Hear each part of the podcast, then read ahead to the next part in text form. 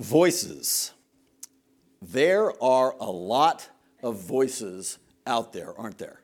So many voices in the world. We have tons of different voices vying for our attention. We have voices telling us to buy this or watch that.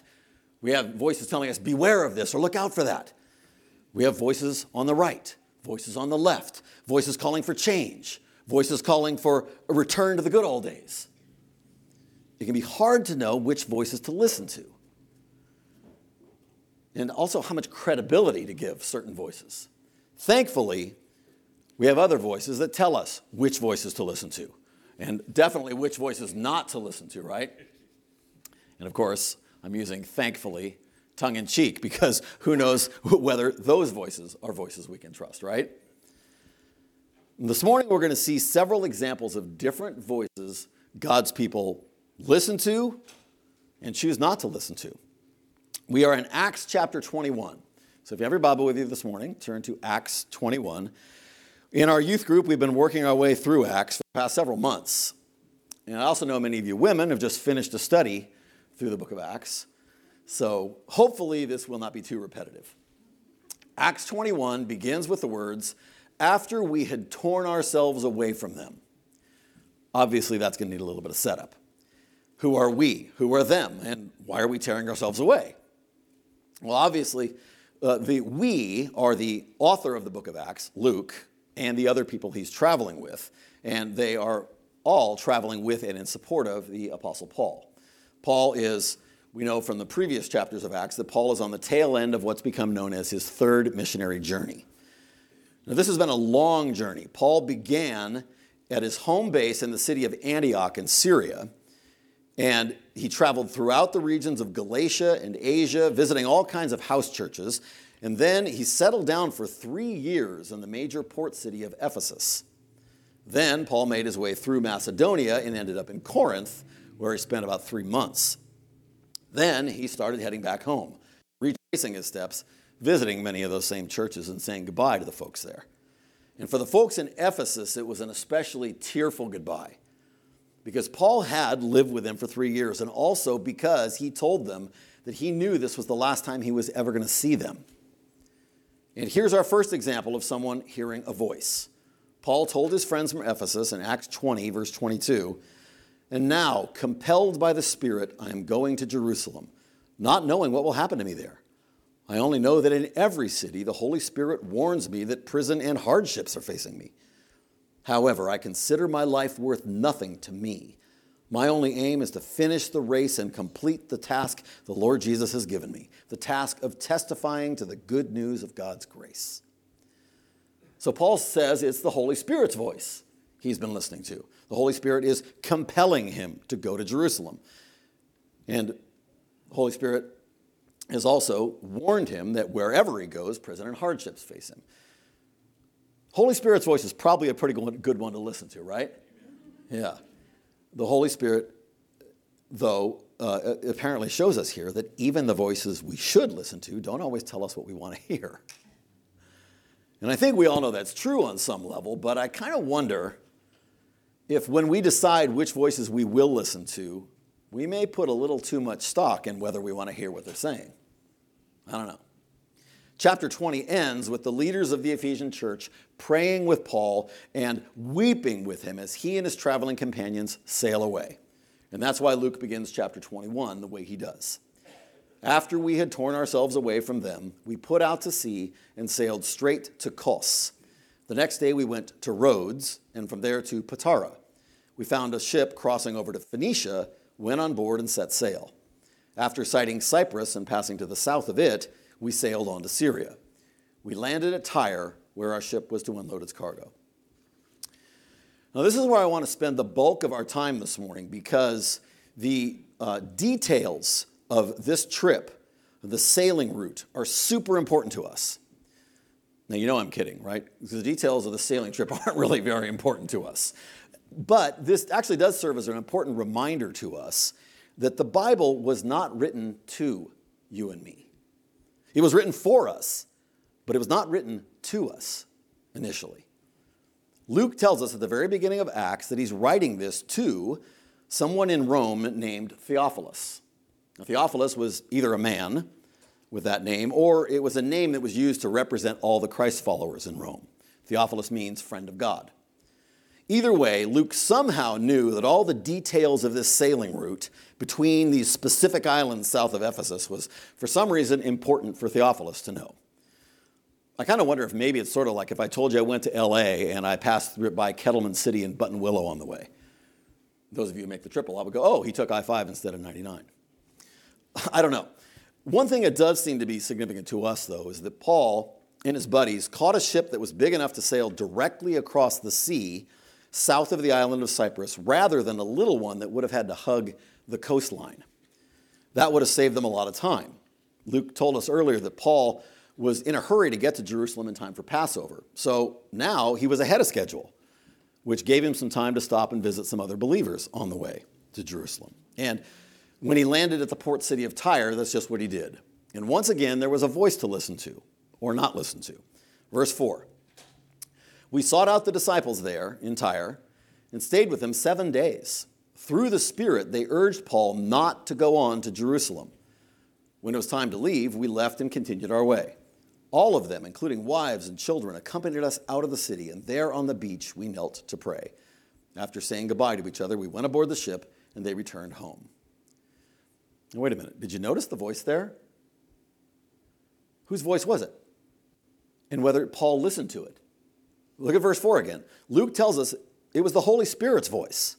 Through the Spirit, they urged Paul not to go to Jerusalem. But verse 5 makes it clear that Paul completely ignored that voice. When it was time to go, we left. What the heck? So many questions. I mean, why would Paul ignore the Holy Spirit's voice? Why would the Holy Spirit contradict what it had told Paul earlier about going to Jerusalem? I mean, if it had compelled him to go to Jerusalem, why would it now say don't go? Or was it really the Holy Spirit's voice? Or maybe if it was the Spirit's voice, did those folks in Tyre maybe just misinterpret what it said? So many questions, but let's hold on to those questions for a minute, because we're going to hear a couple more voices. Let's read on. Verse 7. We continued our voyage from Tyre and landed at Ptolemais, where we greeted the brothers and sisters and stayed with them for a day. Leaving the next day, we reached Caesarea and stayed at the house of Philip the evangelist, one of the 7. He had 4 unmarried daughters who prophesied. After we'd been there a number of days, a prophet named Agabus came down from Judea. Coming over to us, he took Paul's belt, tied his own hands and feet with it, and said, "The Holy Spirit says, in this way, the Jewish leaders in Jerusalem will bind the owner of this belt and will hand him over to the Gentiles." When we heard this, Luke says, we and the people there pleaded with Paul not to go up to Jerusalem. Then Paul answered, "Why are you weeping and breaking my heart? I'm ready not only to be bound, but also to die in Jerusalem for the name of the Lord Jesus." When he would not be dissuaded, we gave up and said, "The Lord's will be done." So, after ignoring one warning to avoid Jerusalem, Paul keeps heading toward Jerusalem and gets yet another warning. But before we look at that warning, a quick side note about some other voices that show up here. Voices the early church listened to. Verse 9, Luke tells us that Philip had 4 unmarried daughters who prophesied. These women had the gift of prophecy and clearly used it. Now that, of course, should not be surprising to us. Scripture tells us that all of the spiritual gifts are available to all of us, and that every single one of us is to use his or her spiritual gifts to benefit the whole church. Now, those truths are reiterated throughout Scripture, and we see the early church, including the Apostle Paul, referring to women as important co-laborers in the gospel, and as leaders of churches, and even as fellow apostles. Yes, there is much debate about what roles women can play in the church, but it's just that, debate. Some say it's obvious that Paul and Peter say explicitly in other passages that women shouldn't speak in church. They say anyone who believes otherwise is ignoring the clear teaching of Scripture. But others say the clear teaching of the rest of Scripture is that women can and do teach and even lead churches, so that Peter and Paul in those other passages must be addressing specific situations in those particular churches they were writing to. There are brilliant scholars on both sides of this issue. People who love Jesus on both sides of this issue. These are not matters of central importance. They are not hills to die on. And people who disagree with us are not taking Scripture any less seriously than we are. Now, we also know from history that some of Philip's daughters lived to a very old age and contributed to very greatly to what we know of the history of the early church in that time. In fact, many scholars believe that Philip's daughters were probably some of Luke's sources for the early church, the early chapters of Acts, telling him what happened in the early years of the church before he joined Paul on those journeys. Philip's daughters were not the only prophets in the story, of course. Verse 9 introduces us to a prophet named Agabus. Or for those of you who just finished studying Acts, you know, he reintroduces us to Agabus, right? We first met him back in chapter 11. He foretold a great famine, and Luke told us there that that prophecy came true. So we know Agabus is legit. And he does, I love this, he does a bit of performance art here, tying himself up with Paul's belt. Pretty impressive. But what's important is who this message is from. This is not about listening to Agabus's voice. He says it's the Holy Spirit who says Paul will be bound and handed over. And again, Paul says he's going to Jerusalem no matter what. So what's the deal? Back to those questions. Is Paul ignoring the Spirit's voice? Is he being disobedient? Is the Spirit contradicting itself? Are people misinterpreting what the Spirit is saying? Now, in the case of Agabus's words here, the explanation is pretty simple. He didn't say that the Spirit said, don't go to Jerusalem. The Spirit just said bad things were going to happen in Jerusalem, and Paul already knew that, right? And he was ready for bad things to happen. But there's still the question of whether the Spirit's message is consistent. Because back in Tyre, in verse 4, the message was, don't go to Jerusalem. Let's quickly look at the three times we've heard the Spirit's voice here. Back in chapter 20, Paul said he was compelled by the Spirit to go to Jerusalem. And then in 21:4 in Tyre, it was through the Spirit that they urged Paul not to go. And then in verse 10, Agabus said, the Holy Spirit says the Jewish leaders in Jerusalem would bind Paul and hand him over. Again, the first and last ones there are pretty simple to reconcile. They don't directly contradict each other, and maybe the second one isn't contradictory either. Maybe the people in Tyre got the same message from the Spirit that Agabus did, and maybe it was their voices urging Paul not to go based on the Spirit's warnings of danger. But Luke doesn't tell us that. Now, that doesn't mean an explanation like that explanation isn't valid, but it might mean that that explanation or an explanation like that isn't necessary. We talked earlier about the fact that while the Bible was written for us, it wasn't written to us. It's also important to remember that the people it was written to had a very different way of seeing the world than we do. The Middle Eastern worldview was, and first of all, not the people in the first century Mediterranean world. They obviously lived in a different time and culture, but their entire worldview was very different. The Middle Eastern worldview was, and in many ways still is, very communal, not individualistic like ours is. And also, all of our New Testament texts were written primarily to a Jewish audience. Even letters like this that were technically written to Gentiles were written to people and churches that saw Christianity not as a new religion, but as just the continuation of ancient Judaism. The first Gentile believers were almost all converts to Judaism first. So they were Jews, even though they were also Gentiles. And in Jewish thought, there's always been an emphasis on wrestling with the text.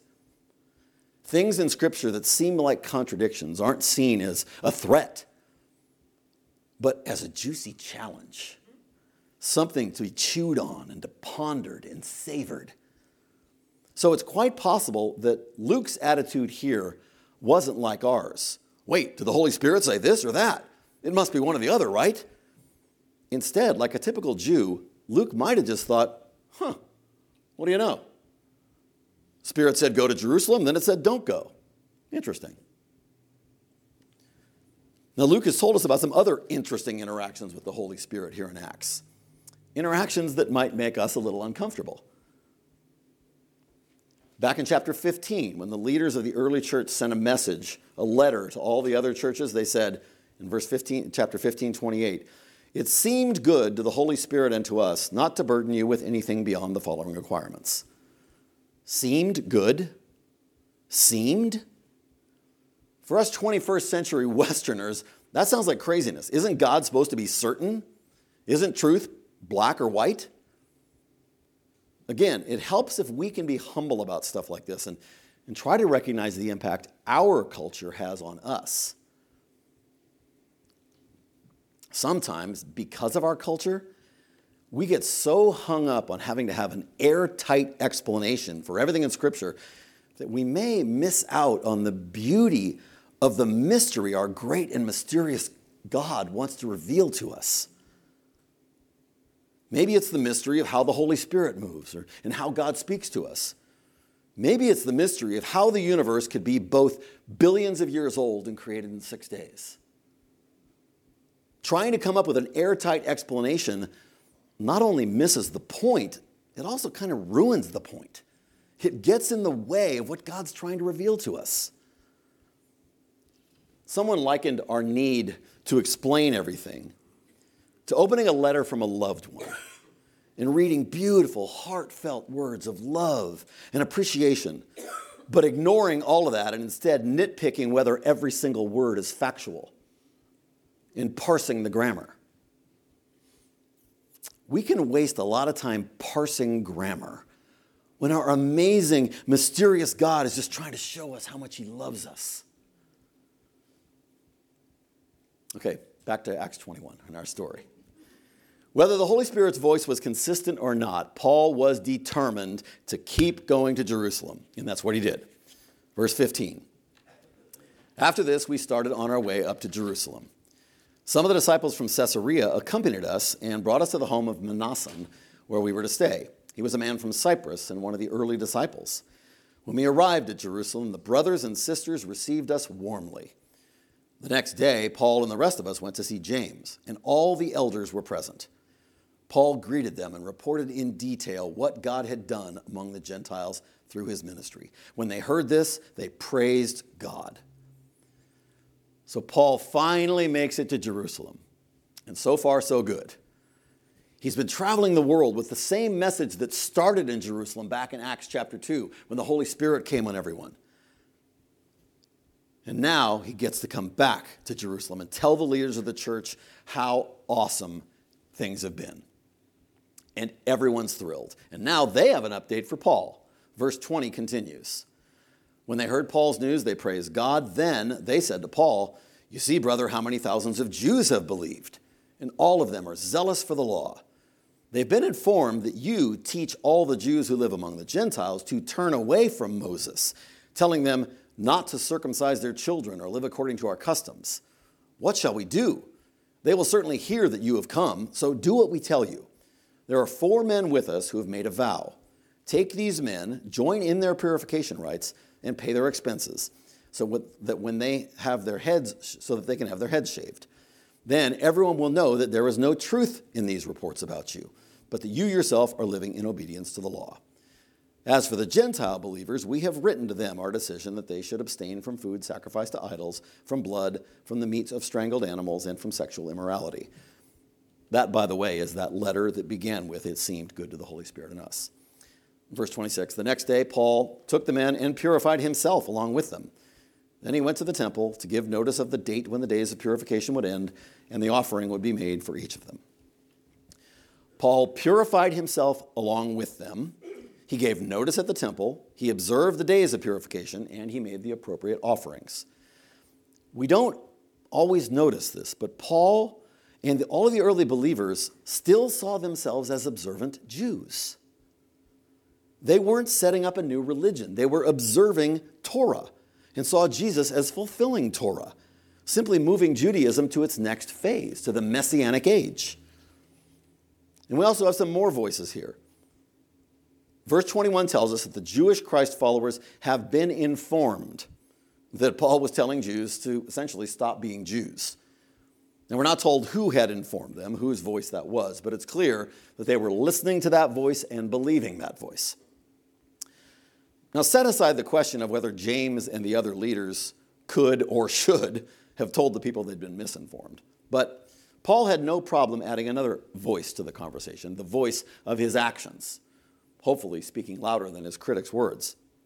He had no problem making it clear that he was still proud to be an observant Jew, including observing the prescribed number of days for purification. So the story continues, verse 27. When the 7 days were nearly over, some Jews from the province of Asia saw Paul at the temple. They stirred up the whole crowd and seized him, shouting, "Fellow Israelites, help us! This is the man who teaches everyone everywhere against our people and our law and this place.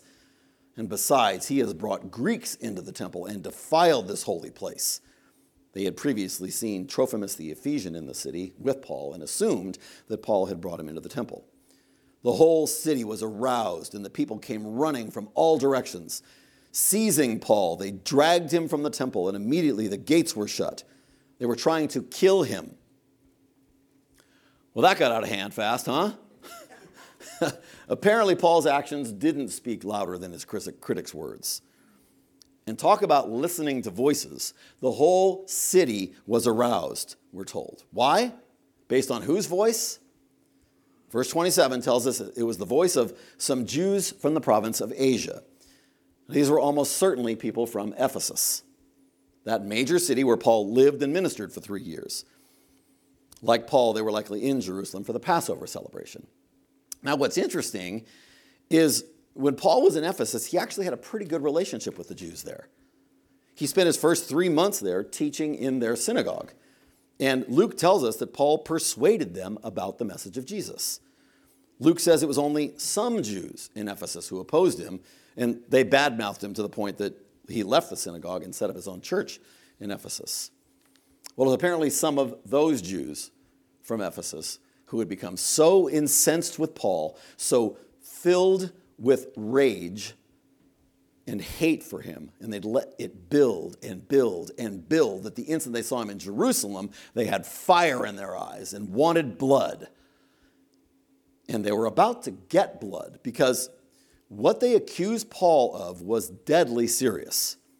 In verse 28, they said he has brought Greeks into the temple. Bringing non-Jews into the inner courts of the temple was a death penalty offense. It was so serious that even the Roman authorities enforced it. So these guys are accusing Paul of an absolutely egregious crime. A pretty ridiculously egregious crime, if you think about it. I mean, why would Paul be so stupid as to take Gentiles into the inner courts of the temple, committing a death penalty offense in broad daylight? And these guys based their accusation on what? They saw Paul with Trophimus and assumed he brought him to the inner courts of the temple. Seriously? They were going to put Paul to death based on an assumption? It is terrifying how powerful passions can be and how easily they can be manipulated. This crowd was ready to kill a man based on an assumption that he had committed a crime that no one in their right mind would be stupid enough to commit. And yet, we can find ourselves buying into stupid assumptions, ridiculous assumptions too, can't we? I mean, simply because we've been told to believe the worst about certain kinds of people. There are enormous numbers of Christians in America today who've been whipped into such a frenzy that they believe half the politicians in Washington are Satan-worshiping pedophiles. Seriously. Seriously? In this case, the crowd in Jerusalem was told that Paul was a threat to everything that was right and good, and that he had to be stopped. And the crowd was all in. Now, at this point, it's tempting for us to look at that crowd and kind of roll our eyes and chuckle and say, those silly Jews, there they go again. They were always on the wrong side of history. But this is another opportunity, I believe, for us to be humble, to recognize our own culture and make sure we're not practicing what some refer to as Disney princess theology. See, the Disney princess movies are crafted to make us, the viewers, put ourselves in the shoes of the heroine.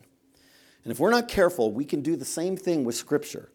We see ourselves as the princess in every story. We are Esther, never Haman, or even King Xerxes. We are Peter, but never Judas. We are the woman anointing Jesus, but never the Pharisees. And here it's very tempting to see ourselves as Paul, but not the Jews in Jerusalem.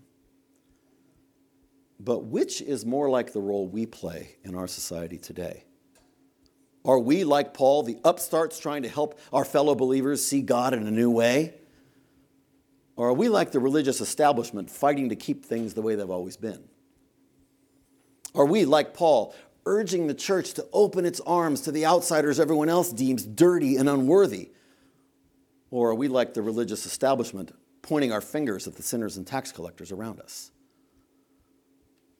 Do we see ourselves as Christ's ambassadors or his palace guards, seeing threats around every corner?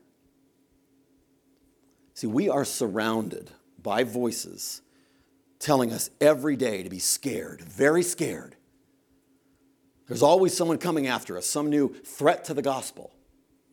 In the 50s, it was the communists. In the 60s, the hippies, then the women's libbers, then the abortionists, then the gay agenda, then the government overreach, then critical race theory, and then communism again. I've got some good news for you. Do you know what is the threat to the gospel? Nothing. There is no threat to the gospel. Jesus has won. The war is over. The victory is ours. He has defeated the principalities and powers of sin and death. He has broken the chains of selfishness that want to shackle us. And how did Jesus win? By dying. The throne he ascended was a cross, an instrument of humiliating torture. And how do we win? By taking up our own crosses and dying to ourselves. If we've given our lives to Christ, we already have died to ourselves, right? We have nothing to fight for. We've already given up our rights.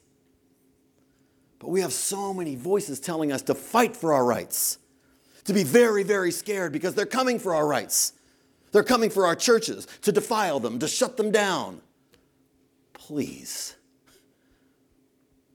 Come to think of it, if our churches can be shut down, maybe they should be shut down, because the real church can't be shut down. The real church thrives where it's illegal. The real church is alive in Christ, and no weapon formed against it can prosper. Not because we fight back, but because we don't. Jesus says people will know we're his followers by our love, not by our finger pointing and our demonizing of our enemies. If we're his followers, we love our enemies. Radically. But those voices that tell us to be very, very scared are persuasive. They appeal to our love for God and our desire to see him glorified.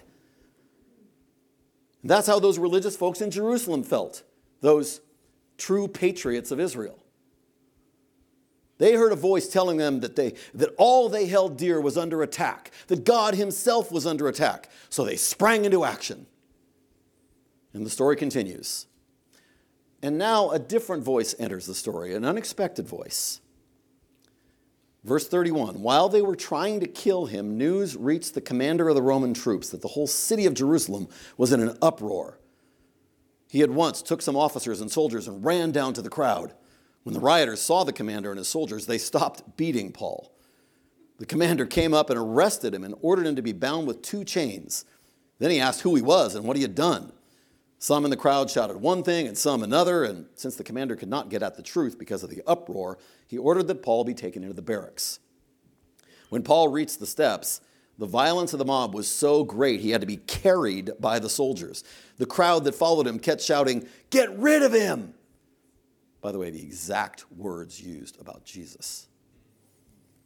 As the soldiers were about to take Paul into the barracks, he asked the commander, "May I say something to you?" "Do you speak Greek?" he replied. "Aren't you the Egyptian who started a revolt and led 4,000 terrorists out into the wilderness some time ago?" Paul answered, "I am a Jew from Tarsus in Cilicia, a citizen of no ordinary city. Please let me speak to the people. After receiving the commander's permission, Paul stood on the steps and motioned to the crowd. Phew, that was a close call, right? The mob was about to kill Paul, but someone came to the rescue. Someone with an authoritative voice. Whose voice was it? The secular government official. This guy wasn't a religious leader from among the Jews. He wasn't a Christian leader. He was from the government. I'm from the government, and I'm here to help. A government official came to the rescue. Did he care about the theology of who was in what part of the temple when? Did he care whether God's name was being defamed? Probably not. He was just doing his job, maintaining order and fairness. And if this is not the first time this has happened in the book of Acts. In chapter 19, it was the secular city clerk in Ephesus who stopped a mob that was attacking Paul's ministry partners. In chapter 18, it was the secular government guy in Corinth who told the religious people they were wasting his time trying to get Paul in trouble and threw their case out of court. In chapters 16 and 17, secular government officials dropped all charges against Paul in both Philippi and Thessalonica. And later in the book of Acts, we'll see governors and kings tell Paul in prison that he can go free if he wants. Heck, even Jesus had a secular official try to set him free. Throughout Scripture, both the Old Testament and the New, the people opposing God's work are less often those people out there, and more often the people in here, inside the community of faith. And they're most often the people who've positioned themselves as the leaders within the community of faith. Often secular leaders in institutions are the ones God uses to correct his people. This is once again, an area where we have to pay close attention to the voices we are listening to. The loudest voices in the American evangelical world right now are the ones who have positioned themselves as leaders, are the voices telling us that our greatest threats come from the outside, from the evil secular world, and especially from the government.